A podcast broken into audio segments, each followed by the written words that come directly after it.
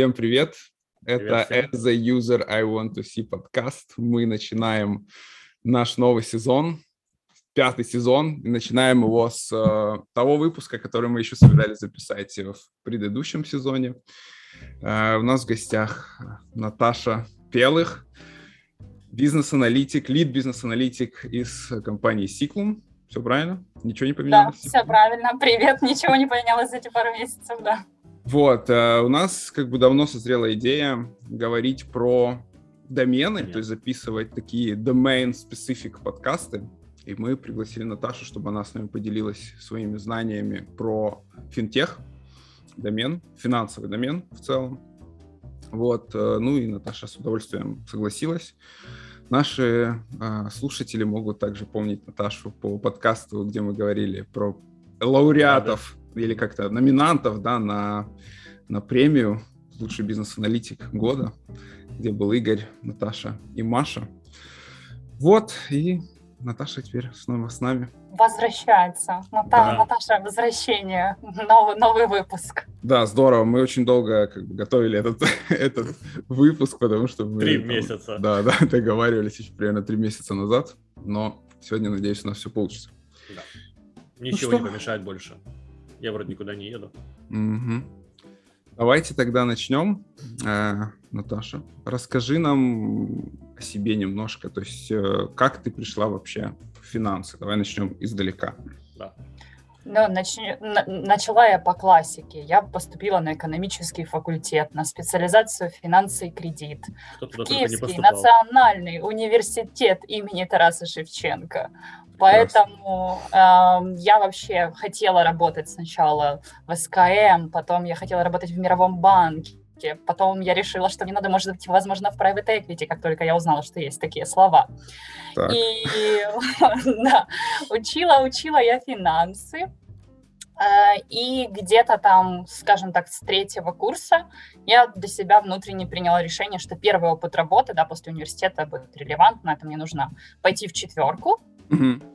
И дальше передо мной, да, стал выбор, какую конкретно компанию и на какую конкретно, да, там, специализацию, потому что... Давай, как ты выбирала? Да. Я тебя прерву просто для наших слушателей. Слушатели, да, что такое делать четверка, да. Немножко образовательного контента. Компания, да. Перед тем, как что такое четверка, да, это обязательно нужно будет расшифровать.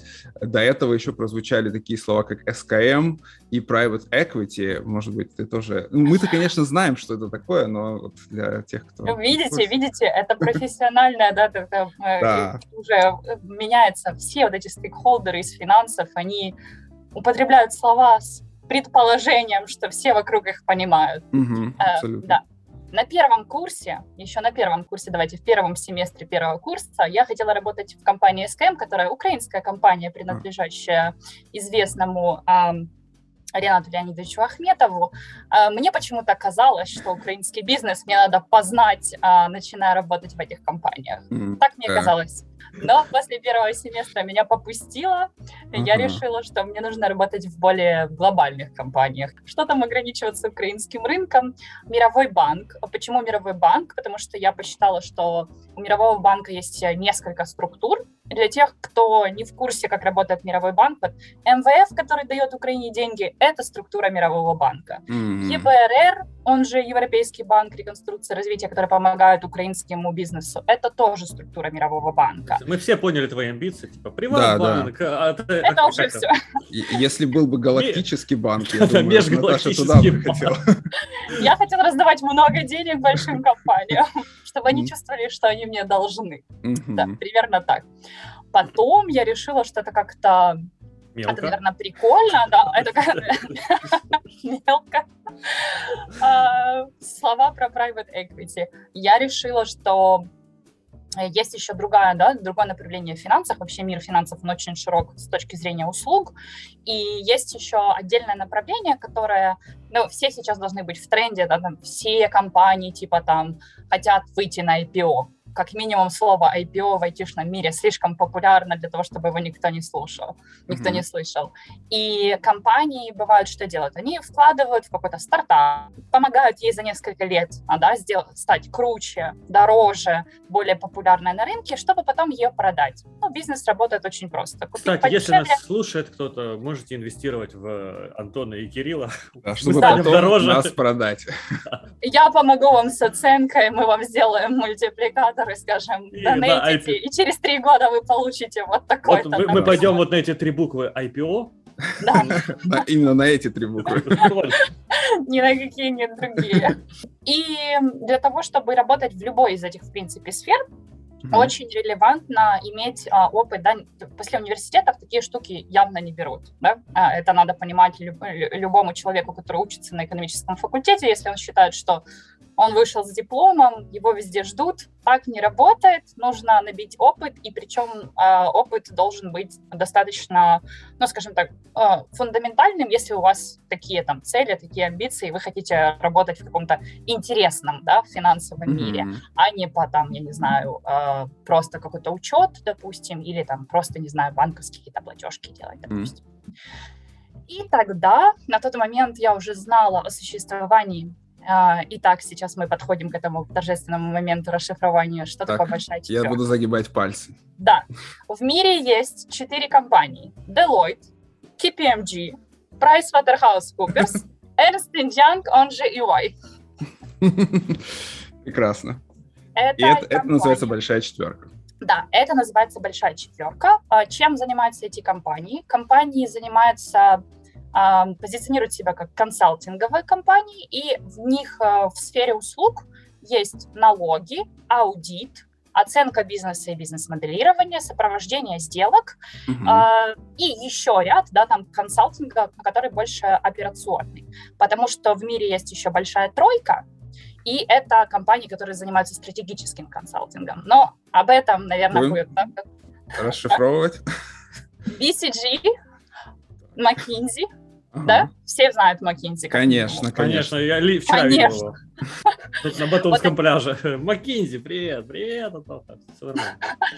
Вот, просто надо не путать. Есть моменты, когда люди идут работать в большую четверку, и потом они хотят перейти в большую тройку для того, чтобы выйти как бы на другой уровень консалтинга. Я так понимаю, что есть еще большая двойка. Двойка, да. Хотел знать. Нет. Кирилл, место вакантно. Ты, да, я. И вот четверка, она представлена в Украине уже где-то с 90-х годов, поэтому это там не так, чтобы это было в Украине не представленный бизнес. Они достаточно давно, каждый из них есть в Украине. Это глобальный бизнес, но у каждого из них есть представительство там в Киеве. Я знаю, где в Киеве. PVC, по-моему, они над МАКом. Там выход на Хрещатик, МАК. EY, это EY над МАКом, да. Ernst & Young, точно, да. Да, Ernst & Young, он над МАКом, самое популярное, где я работаю в Макдональдсе. Типа учился в университете 4 года, вот это ради того, чтобы работать в Макдональдсе. Ты где работаешь тут, да?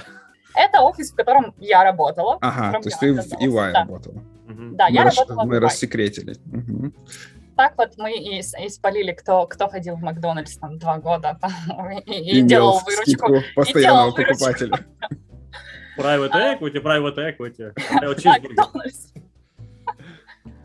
Я выбрала Ernst & Young по тем причинам, потому что я выбирала именно направление, в котором я хотела работать. Я выбрала в итоге оценку и бизнес-моделирование. И эта функция, она на тот момент там не во всех компаниях широко представлена. Вот в Ernst & Young это был самый большой отдел конкретно этой функции. И еще я подготовилась, я же выбирала сознательно. Я сходила на такие там были для студентов ознакомительные курсы, когда приходит человек из отдела и там буквально 1,5 часа рассказывает, в чем суть его работы, что они делают, как это выглядит. И мне прям очень понравилось. Человек, который пришел, я думала, вот с ним я хочу работать. И была очень интересная работа по формату. И объясняем нашим слушателям, что такое оценка и бизнес-моделирование.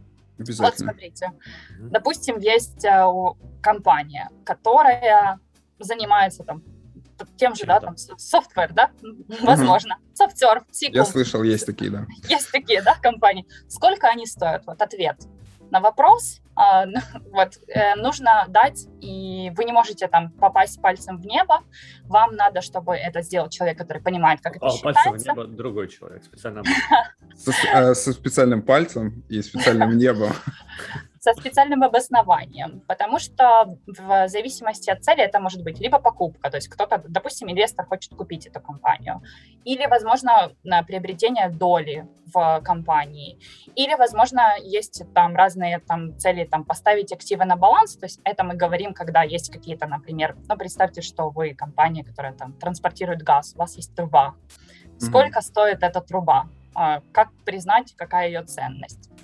Для того, чтобы ответить на этот вопрос, есть специальный отдел, который занимается оценкой. Почему бизнес-моделирование? Потому что для того, чтобы ответить на этот вопрос, вам надо понимать, как зарабатывает эта компания деньги, да, где у нее расходы, на чем делается ее выручка, какая у нее структура операционная. И это надо смоделировать бизнес полностью и спрогнозировать, для того, чтобы по факту ответить на вопрос, так и сколько же она стоит. А как выглядит результат вот такой работы? Это какой-то отчет или это Excel? Это отчет, да. Классика жанра – это отчет. На первой странице торжественно написано, сколько же стоит эта компания.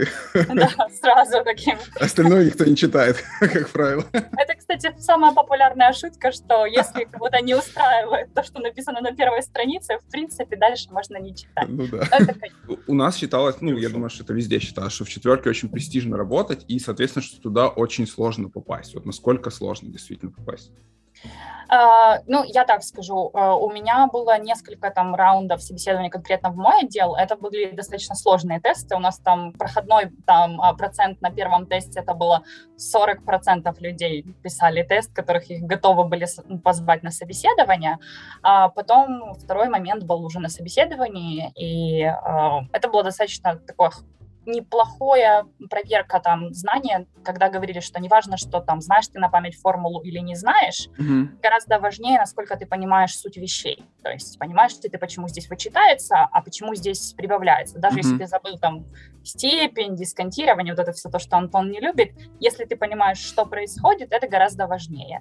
Ну и там по классике проверяли, да, там английский, как ты можешь писать, переводить, проверяли там вот предметные знания и общие какие-то там экономические знания. Я не могу сказать, что это было там прям совсем просто, но если вы нацелены в этот отдел попасть, почитали там специализированные книжки, которые есть, то и вы понимаете, да, что в них написано, не просто прочитали. Вот как в универе не проходит там. Прочитал, зазубрил, пришел. Так не работает, поэтому я бы сказала, что да, там отсев в момент, когда я приходила, был достаточно большой. А еще ходят мифы, ходили мифы, что в четверке очень жестко овертаймят и типа там очень вообще жестко все. Это не миф, это реальность. Именно поэтому, знаете, это как жизненный опыт, который учит тебя мультизадачности, я бы так сказала. Но да, если сравнивать классический там рабочий день с 9 до 6, то в четверке такого нет. Люди работают ненормированно. А такой вопрос. А что ты чувствовала, когда узнала, что тебя приглашают в четверку? Типа ты такая проснулась, и тебе звонят? Ой, это была интересная история, кстати. Когда мне позвонили и сказали, что могу ли я выйти там с 1 декабря, я была у подружки на свадьбе, это был второй день. Я слегка уставшая, да. Да, и мы такие сидим, и мне говорят, можно, пожалуйста, там, нам сегодня на почту там, документы прислать? А я такая в гостинице, такая, я прошу прощения. С шампанским. На самом деле я очень обрадовалась, и было так, что я приходила летом, мне сказали еще, что мне долго учиться, еще пускай я немножко поучусь, и потом они меня позовут. Прошло 3 месяца, они сказали, что изменилось? Я говорю, я просто стала немножко старше на 3 месяца, а учиться мне стало меньше на 3 месяца. Поэтому я, конечно, такая, через 10 дней выходить на работу, да, отлично, все, готово. И поскольку я была, скажем так, мне нравилась работа, которую я бы хотела делать, я знала людей, к которым я приду, поэтому я не могу сказать, что я там прям прыгала и там как-то радовалась, открывала бутылку шампанского, вот как Антон говорит, но из ощущения это было, что «О, я хотела, меня взяли, отлично, все идет по плану». Завершая вот тему нагрузки, если сравнить вот с теперешней твоей нагрузкой в IT, да, компании, это сопоставимо где-то, где больше, где меньше? Я бы сказала, что ментально, да, вот в IT меньше за счет того, что ты чаще фокусируешься на одной задаче, ты реже делаешь 50 задач одновременно. Я не могу сказать, что там по времени, да, там, то есть, там по часам, которые ты тратишь на задачу, но вот по количеству задач, которые ты делаешь одновременно, сейчас чуть-чуть получается легче, да. Еще, наверное, да, момент чувства ответственности. Вот. А, там выше? Меньше, да. Немножко, да. А почему? Почему так? Потому что не то чтобы чувство ответственности за свою работу, это я не об этом говорю, а тут у тебя цена ошибки, допустим, вот ты написал неправильно стырю, ну, забыл ты там валидацию, чтобы это там было больше 100.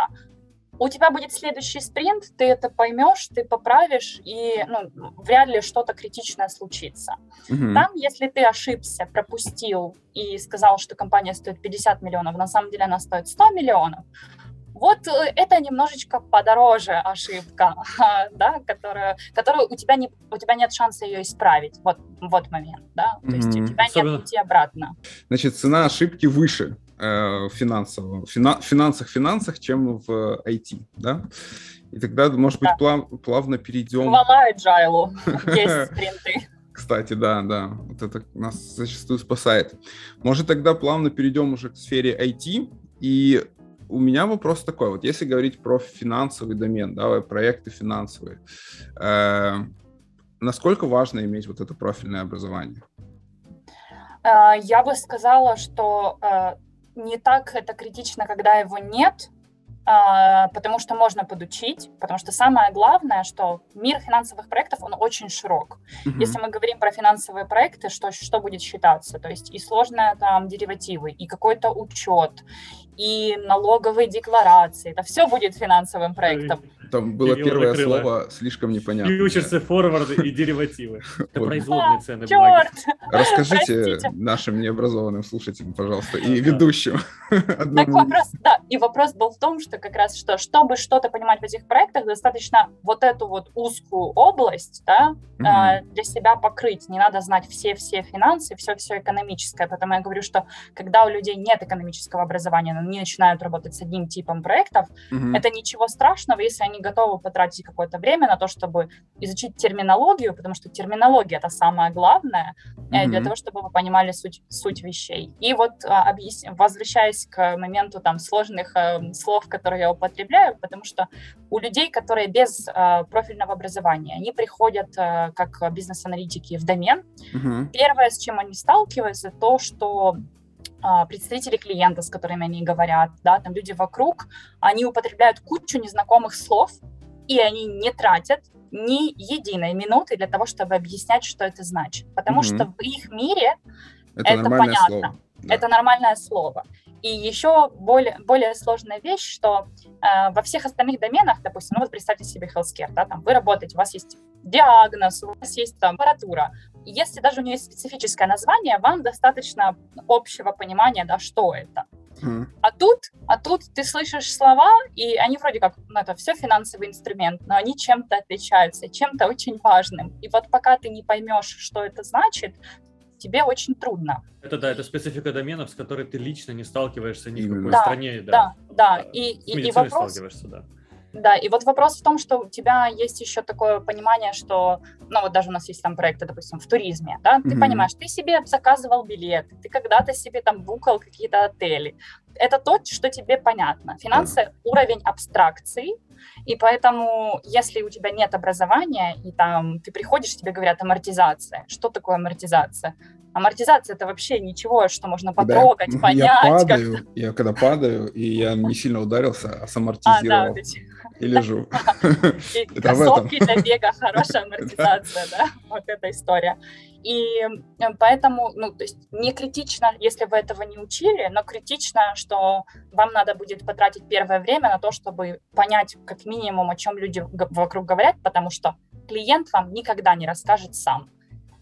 И еще самый прикол, когда они даже объясняют, я обожаю эти определения финансов. Объясняют и наваливают еще больше, да, непонятных терминов. Да. Вот у меня было, я помню до сих пор, там сейчас, извини, Антон, если это вдруг тоже болит. Там, а я уже все, я уже шел в амортизацию ставки, категории. Я уже в основные средства, в оборотные фонды, я там. Ищите меня там. Знаете, вот это вот потрясающее, помогающее понять суть вещей объяснение. Нематериальные активы – это активы, которые являются нематериальными. Да. Спасибо. Кстати, это понятно. Я бы и сам мог предположить без этого объяснения. Поэтому... Кстати, вот, извини, что тебя перебиваю, мне просто кажется, может быть, я не прав, что ты говоришь, что достаточно просто вот, типа, разобраться там в каких-то терминах и все, просто потому что для тебя это, ну, как бы у тебя, ты не знаешь, как... себя чувствует человек, у которого нет профильного образования. Знаешь, вот представь человек, который учил философию, например, или, я не знаю, какой-то там материаловедение, вот, ну, я не знаю, материаловедение, наверное, не самый лучший пример, но философию, давай скажем философию. Вот суть вещей же там совсем другая. То есть, ну, не обманываем ли мы сами себя? Да, вот я приведу пример. Обязательно приведешь, я верю в тебя. В общем, мне пришлось переводить как-то помогать переводить документы с там какие-то технические, ну, связанные с ракетно-космической отраслью. Все мы знаем, в Днепре есть там КБ наша любимая. И вот были там документы, описывающие какие-то технические вещи ракеты спутников. Там то же самое, что финансовый домен. То есть там есть термины, которые ты читаешь, и там определение идет терминов через термины. Причем, ну, ты редко контактируешь с космическими аппаратами, спутниками, ракетами. И ты даже, ты видишь, единственное, что ты понимаешь, это предлоги и артикли. Все. Ну и точку где-то там. Все остальное ты пытаешься понять, сопоставить эти слова, глаголы, переставляешь их, а смысла не прибавляется. То есть ты даже не можешь на интуитивном уровне понять, что происходит. Вот это вот, наверное...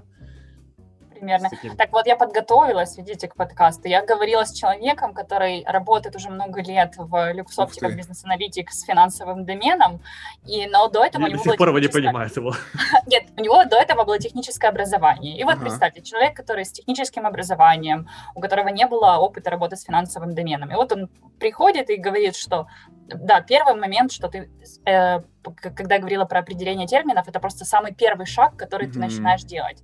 Потом у тебя наступает вот эта вот фаза осознания, что ты прочитал, но как-то стало... Ничего не понятно. Люди любят очень начинать с Investopedia, это очень популярный там ресурс, да, где объясняют. И объясняют достаточно, ну, такими... понятными словами, там даже есть концепция маленьких видео, чтобы объяснить, как это работает. Это помогает. А дальше какая возникает проблема, что если у тебя достаточно сложный проект, и там много этих терминов, когда ты начинаешь из Инвестопедии там, плюс Википедии начитываться, оно тебя начинает чуть-чуть конфликтовать, потому что никто в Инвестопедии не занимается тем, чтобы определения, которые там были, они были между собой согласованы. И у тебя такая в голове начинает происходить немножко каша. И вот как Антон говорил, что если у тебя, там, ты объяснил себе термины, что-то там как-то понял, но сути вещей продолжаешь не понимать. И вот Игорь, да, это тот человек, который мы говорили, он говорил, что очень не хватает вот такого структурированного подхода. И поэтому, если вы человек, который попал на финансовые домены, вы прям серьезно настроены на то, чтобы разобраться, и у вас нет до этого предварительного экономического образования. Мир финансов, он позаботился о том, чтобы были хоть какие-то программы, которые структурируют эти знания. И вот, как Кирилл говорит, секта, в которой я состою, да, там это CFA-сообщество. Да, я хотел спросить, что это за CFA вообще? Это за секта. CIA, CFA. Есть мировая организация людей, которых крутое там финансовое образование позиционируется как финансовые инвестиционные профессионалы. Это там где-то порядка 180 тысяч людей по миру, у которых есть сертификат, и еще больше людей, которые на пути к получению этого сертификата. Это организация, которая, она неприбыльная, да, она, ну, в том плане, что она устроена, точнее, как образовательная программа. И что они делают? Они делают разные программы в зависимости от того, насколько вы серьезно, да, там, собираетесь в финансах себя чувствовать. У меня самая серьезная, которая CFA, которая 3 экзамена, 4 года опыта, каждый экзамен примерно 300 часов подготовки. Ничего себе. Но есть попроще.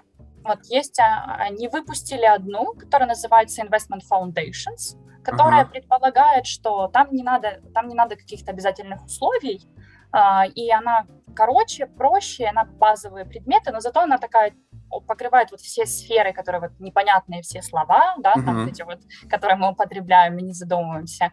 И поэтому мы тоже там общались с ребятами там из Епама, из Luxoft, которые работают на финпроектах, что бы они советовали, они как люди, которые прошли там путь, которые там, они сдавали эти сертификаты, у них есть опыт, но что бы они посоветовали другим людям, да, чтобы закрыть вот это вот понимание домена. Вот они говорили, что неплохо из CFA первый уровень, потому что этого достаточно, или вот эту вот короткую программу. Но это там есть гайды, то есть понятно, как к ней готовиться, вот все как положено. А слушай, да, я еще вот чуть-чуть раз про сертификацию. У меня вот в конторах, я там работал в разных там финансовом мире покрутился тоже немножко. И, значит, там вот у чуваков считалось престижным ACCA сертификация. Да. Вот CFA и ACCA, это там что круче? ACCA просто относится гораздо больше к учету, то есть это направление учета, да, это больше бухгалтер, аудит, там, контролинг и так далее. CFA это больше про инвестиции, про управление активами и, ну, вот такого, да, там, направления, то есть это немножко, это разные, скажем так, категории, поэтому там круче, не круче, это не сопоставимые вот эти словечки. Давайте подведем итог, а то Кирилл со своими вот этой сертификацией сбил. Есть организация вот эта ваша, которая занимается в том числе образованием и помогает вам что-то, в чем-то разобраться и даже сертификаты выдает. Да. Ты нам скинь вот эти ссылки, которыми ты пользуешься, мы просто их оставим, и ребята зайдут сами и почитают. Хорошо, да. Это не на правах рекламы, это просто правда есть программа. К сожалению. К сожалению. Это просто есть программы. И еще, да, из полезных советов, вот это просто пока серьезное, там, тяжеловесное. Всех, кого я спрашивала, кто работал просто там с финансовым доменом, допустим, там много лет, когда я спросила, вот, ребята, вот если бы вас спросили вот извне, что вы делали, что вы читали, да, там, кроме серьезных программ, потому что, ну, я проходила, поэтому мне там проще. Есть еще...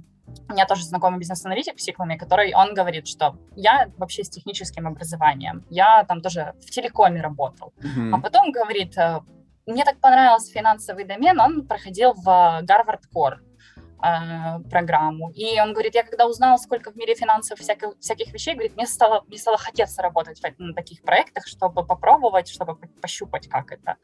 И те кто не пошли там записываться на суровые образовательные программы, то они просто чаще всего находят каких-то лекторов, которые, допустим, ну, там есть в Еле преподает один, у него есть очень много доступных на YouTube лекции, когда там мы говорим определенные темы. То есть вы ищете тему, в которой вы работаете, которая достаточно узкая, и бесплатных вещей там на Курсере, на той же, да, там можно найти, если вы не настроены на какую-то серьезную образовательную программу, потратить там кучу времени и денег на что-то структурное.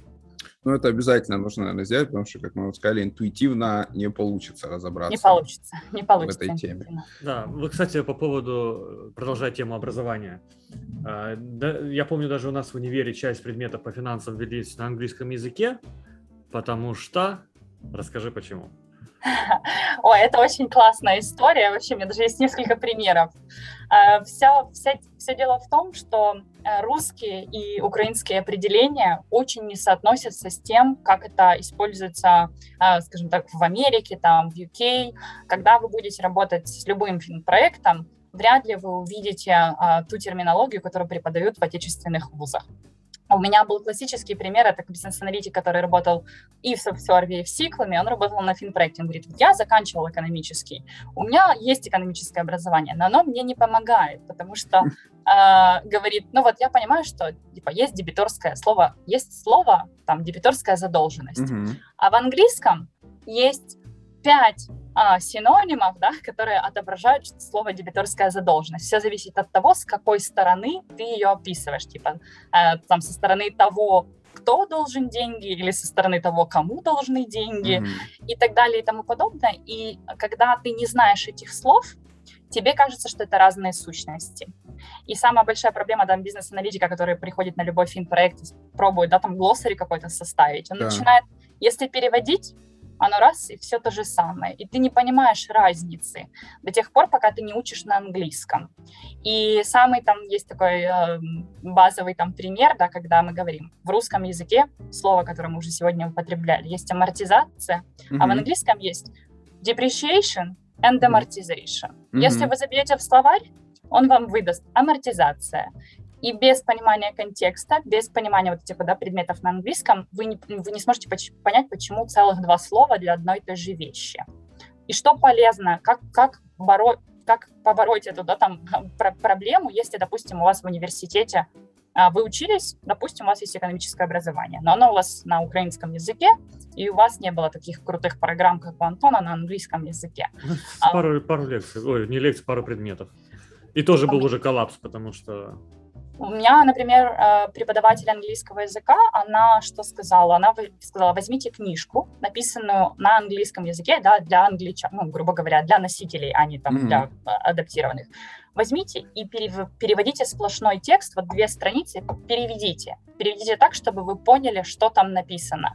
Не какой-то кусочек там таблички, а вот сплошное повествование. Приходите через 3 месяца за оценкой. Все, я вас видеть хочу просто. 2 страницы, 2. И на самом деле, когда ты начинаешь это читать, когда ты понимаешь, что слово разное употребляется в зависимости от контекста, вот если ты так переводишь, тебе гораздо проще потом употреблять правильные термины. И, ну, как бы, если вы просто приходите и думаете, что вы будете пользоваться словарем, вот надо читать полностью контекст, надо читать полностью абзац. Вот поэтому там вот Investopedia помогает, потому что там дается полностью пример. И английские слова слишком отличаются от того, что у нас преподают в Украине и в, ну, там, скажем так, на украинском либо на русском, еще и потому, что на нашем рынке финансовых инструментов такого, да, там диапазона нет. Поэтому у нас даже нет эквивалентных слов для этого, потому что для нас это типа непонятная сущность, и пытаются как-то, ну, максимально близко перевести. Как аборигены. То есть пытаются, прям там, да, прям железная бизнес... птица, да, железная птица. Бизнес-сущность, да, то есть у нас бизнес не настолько богатый, да, в этом плане. Да, сервисами. Да, абсолютно. Вот если мы говорим про ценные бумаги, то ценные бумаги, там диапазон, который будет в Штатах, и если сравнить его с тем, что там, если вы инвестор в Украине, что вы можете купить, да, это будет вот такой кусочек всего того, что существует в Штатах. Да. Поэтому переводить те слова, их прямо нереально переводить. Я, кстати, могу подтвердить, у меня сломался мозг. У нас была в универе как раз подобная задача, надо было перевести какие-то финансово-государственные программы поддержки малого и среднего бизнеса в разных странах, типа Австралия и в других. И вот мне попалась Австралия, по-моему, другу тоже что-то из Австралии на другой кусок. 2 страницы А4 мы переводили очень долго, до утра. То есть думали там, ну сейчас промпт прогоним, был такой переводчик, прогоним через промпт и вычитаем, откорректируем. И вот реально мы закончили в 7 утра, и надо было выезжать уже в универ, сдавать эту хрень. Это было очень... Я реально помню, как у меня заболел, вот именно болел мозг. Вот там нету нервных окончаний, но он болел. Давайте в этот вот, мы продолжая тему терминов, попробуем перейти на ситуацию, когда вот, допустим, да, вот я прихожу на проект, финтех какой-то, финансовый домен, мне, значит, начинает вот эта ситуация, что человек со стороны клиента начинает мне что-то рассказывать и сыпет кучей незнакомых мне терминов. Как мне поступать? Да, первый момент, я считаю, что неизбежно, ну, то есть ситуация говорить типа полегче, объясняйтесь попроще, не сработает просто потому, что даже человек не знает, как заменить эти слова. Это первый момент. Второй момент, что помогает, когда мы говорим когда они объясняют, например, что им нужно, любой функционал, он строится вокруг базовых концепций, которые есть в финансах. Это вот та нелюбимая Антоном там теория там, стоимости денег во времени, да, там, дисконтирование и все такое. Да, он постоянно говорит, что он ее не любит. Когда мы говорим о том, что человек вот, вам объясняет, и вы ничего не понимаете, надо понимать, что все финансисты, они очень любят Excel. Вот у них есть куча примеров, как что-то считается в Excel, у них этих спредшитов хранится на лэптопе 1001. Вы можете стратегия, которая может сработать, попросите пример того, что человек вам объясняет, как это должно считаться, сказать, пришлите, пожалуйста, Excel. Тогда, когда вам придет пример расчета того, как это работает. Вам не обязательно понимать, да, там слово, вам надо понять, что происходит. Угу. И тут самый главный навык, вам надо будет научиться пользоваться Excel, если вы до этого им не пользовались.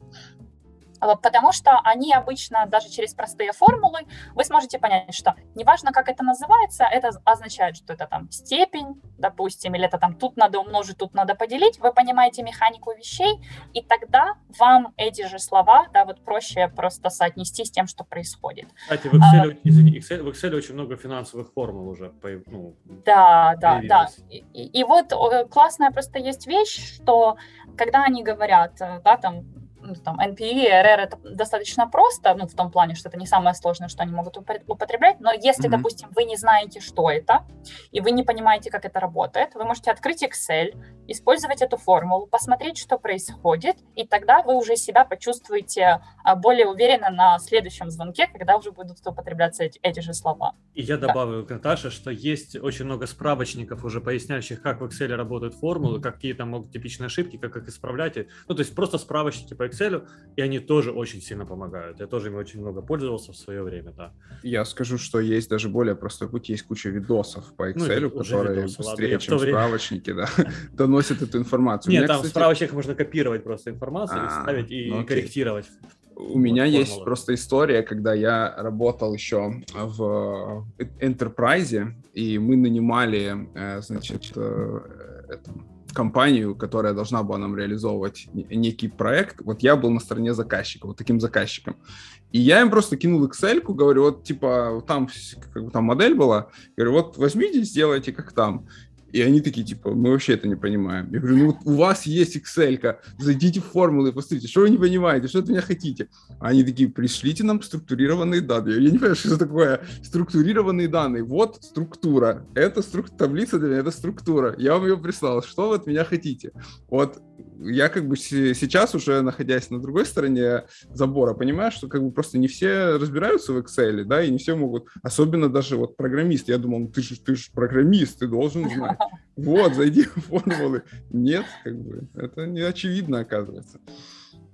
Да, это не очевидно, но это очень полезный навык, и поэтому, если у вас есть, да, там, если вы оказались на финпроекте, или вы планируете на него переходить, или вы там на своих первых там этапах, вот откройте Excel, попробуйте там базовые вещи, там какую-то аналитику там собирать, допустим, у вас есть какие-то сырые данные, вы хотите сделать какой-то вывод, потренируйтесь, посмотрите, как это работает, там, когда можно посмотреть, когда формула считается поэтапно, да, на каком там этапе она, допустим, спотыкается, это очень полезный вообще навык, когда вы понимаете, что если вам пришлют сложную формулу, вы что-то меняете, и оно не считается, вы сможете отследить, на каком этапе что-то не считается. Типа поэтому это... дебаггинга, да? Вот, то, что да, как где, вы забыли поставить запятую, точку кавычку, вопросительный знак, доллар.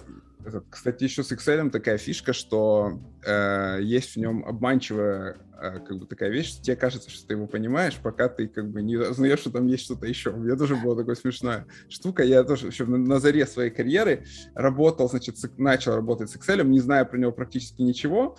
Ну и потом, когда я дошел до знания, например, что можно не клеточки суммировать, а есть, например, функция сам, и типа, и для меня это типа, я думаю, блин, я такие фишки знаю. А потом еще условная. Ребята, да. Еще чуть-чуть парочку вот таких выучил, и потом я, пошел на собеседование в какой-то производительную компанию, финансовый отдел. И мне говорят такие, типа, а вы знаете Excel? Я говорю, да, Excel. Я король Excel. Они говорят, со сводными таблицами работаете? Я такой, что? Excel, говорю, это есть таблица. Еще за дурацкий вопрос. А все сводится одно. Такой, сводные таблицы. Я говорю, сводные таблицы? Нет, что это такое? И я думаю, что потом мы узнаем, что есть сводные таблицы. И там столько просто всего, то есть я просто невозможно сказать, мне кажется, я знаю Excel. Там, типа. Да, нет такого этапа. Порядочные громадяне, там используются 20%. Макросы начинаются какие-то там вот это еще более сложные. Пошли флешбэки. Да, мне повезло. Мне повезло, потому что когда я работала в EY, как раз то, что мы делали в основном в Excel, и там надо было нормально использовать и индекс-мэтч, и сводные таблицы, и даже макросы. Ну, в общем, чего мы там только не использовали, поэтому мне было, ну, после него мне было попроще. И меня, например, когда писала story, у меня был один проект, когда...